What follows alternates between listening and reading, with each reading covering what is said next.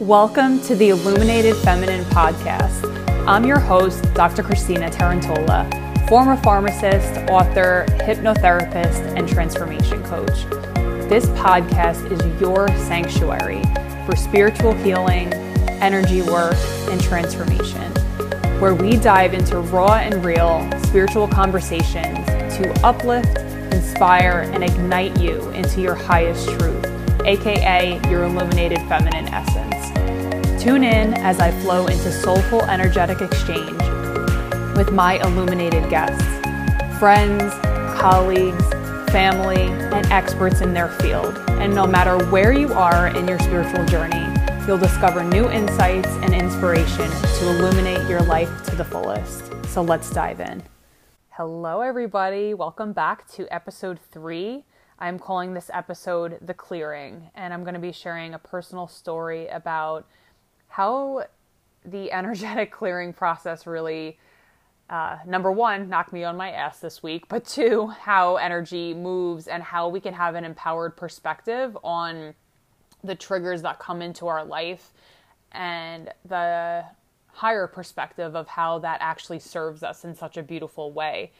And so, this is really how energetic clearing works. Through this story, I'm really going to show you the different aspects of empowerment and stepping into your feminine energy and really just allowing this to happen because it is essentially a pruning process. And I'll explain a little bit more as I go into the story. But if you think of a garden and your mind is the garden, and in the center of that garden is a beautiful red rose, but there's weeds all around it. Those weeds are actually shrouding the nourishment that can get to that flower. And that's actually how it was shown to me this week whenever I was going through my own trigger and having those wounds be reactivated in me again was the higher perspective was really that I was being pruned. So with that vision in mind, with that visual of the garden, just thinking of the ways that our environment, both internally and externally, is calling us to prune the garden of our mind. And that's really what I'm going to share with you today. And it's through this story that you'll start to see the ways that you can implement this into your life and allow your own weeds to be pulled and excavated out of your own garden and what the result is of allowing this pruning process to occur is that you can expand, you get more nourishment, you ascend into your power, and that beautiful red rose flourishes. And so that happened to me this week. I'm just going to tell you a quick story. And I can look back on it now. You know, it's I'm recording this on a Sunday. It happened last Monday and it just felt so heavy at the time but I feel a lot lighter and I have a different perspective on it now. So, what happened was on Monday, my executive assistant Priscilla sent out a survey to the hundreds of clients that I've served over the past eight years. And, you know, whether you were at a retreat or part of a mastermind or whatever it was, she sent it to all of those people. And I got such great feedback overall. I asked different questions like, would you recommend me to family and friends? Or you know what was your favorite part of the experience? And like do you have any feedback? And all of that. And of course the one comment that i really felt triggered by stuck with me right? I'm sure everybody here can relate to that. We can have a million people say oh my god you're amazing. And it helped me so much but then that one comment just really takes you down so that's actually what happened to me just being raw and real as i always am so my unworthiness wound got triggered big time when I read this. And for the protection and privacy of my clients, I'm not going to share what exactly happened, but the comment definitely penetrated my defense and caused an emotional reaction. And so this comment just really triggered my unworthiness wound big time. And initially, my ego went on the attack, and I started making up all of these stories in my mind that you know, I'm not good enough and I always try and I give so much and, you know, screw this person. They don't know what they're talking about. And all of this started going on in my mind. And I'm sure that we can all relate to this. And I was so upset. It was really heavy for me because this wound is so deep. And I've had this come to the surface before, but this time it was totally a, a new beast.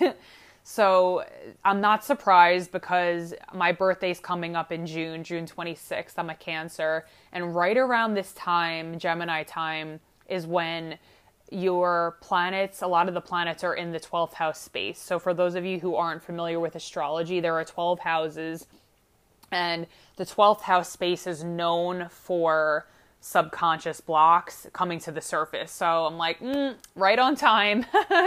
this is exactly the time when all of these things start to get triggered to be released from your subconscious and, you know, set you set the stage for the new cycle of you know your new birthday new birth year so I was really upset. I was crying for hours. It felt super heavy. I had to go move the energy. And luckily, I know how to do all of this work because I teach my clients this and I do this work myself.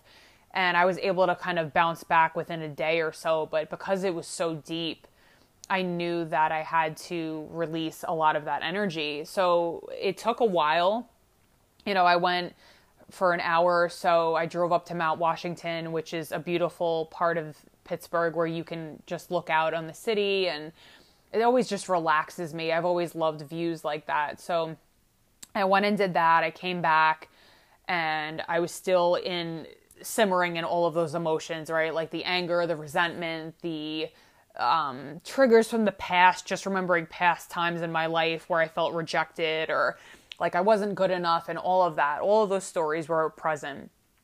And I said to myself, I'm like, all right, let's just go to sleep, wake up tomorrow, brand new day. Woke up the next day, it was still heavy. So I actually put my hand on my heart and I was like, okay, I'm just going to go to God with this because I don't know what else to do right now. I'm just going to surrender it.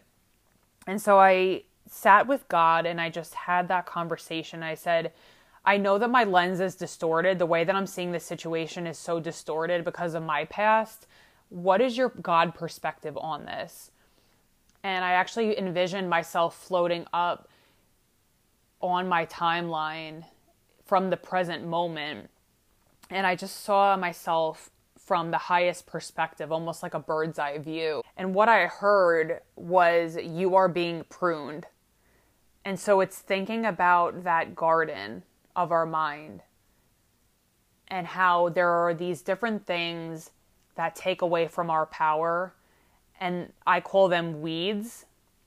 That's actually what I saw in my mind's eye. I saw the landscape of a beautiful red rose and weeds shrouding it. And in order to allow the nourishment and for that flower to flourish fully, we need to be releasing and that is the beauty of this work. It's really looking at your life and seeing it from that different lens of, okay, that person said something that triggered me, but it also gave me that perspective to go within to release some of that core wound energy, to take ownership of the fact that, okay, this is still impacting me. Cool. And to give it to God.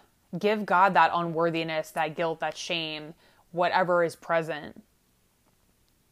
And then the second thing that he said that really made so much sense was it's not personal. It's actually a reflection of that person's reality. It has nothing to do with me. And that just really lifted so much off of me. It just felt so light and it felt like truth. And I felt so good going in back into that conversation with the person who triggered me and just having that loving conversation and just saying like hey i hear what you're saying here and i would also like to offer you some of what's been going on for me and saying it from that perspective to just allow an open dialogue.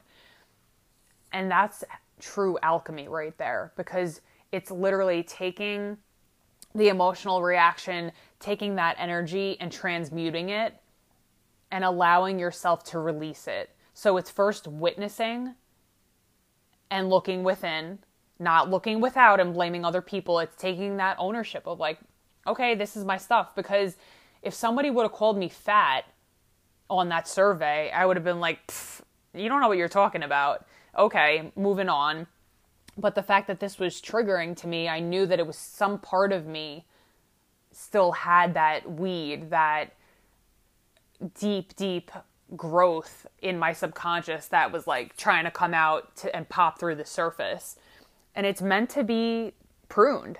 That is why these things come up. So I want you to just, the next time that you get triggered in your life, and if you want more information on this, definitely go check out my YouTube video about breaking the vicious cycle of self sabotage because I talk all about this and how to really shift and uh, look within and all of these steps that I talked about.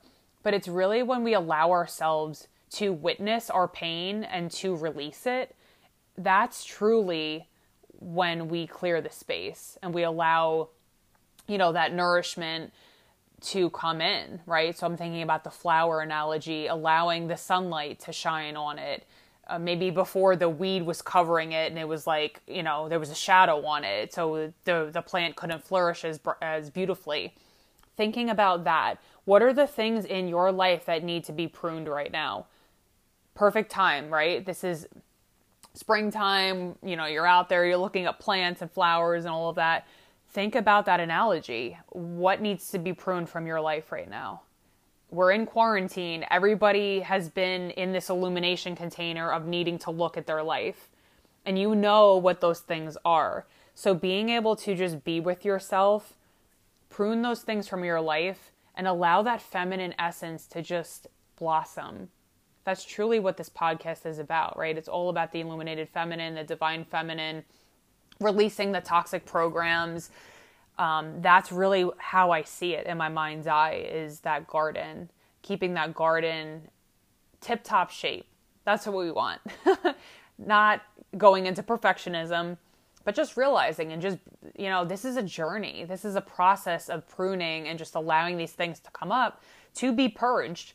And this is a lot of the work that I do with my transformation clients because whenever you are typically like before the transformation work a lot of how people will react is like they'll just ha- keep having the same fight with their partner. It's called a perpetual argument right? You'll keep having the same fight with your partner or, or you'll keep going on the same diets or you'll keep you know attracting clients that don't see your worth.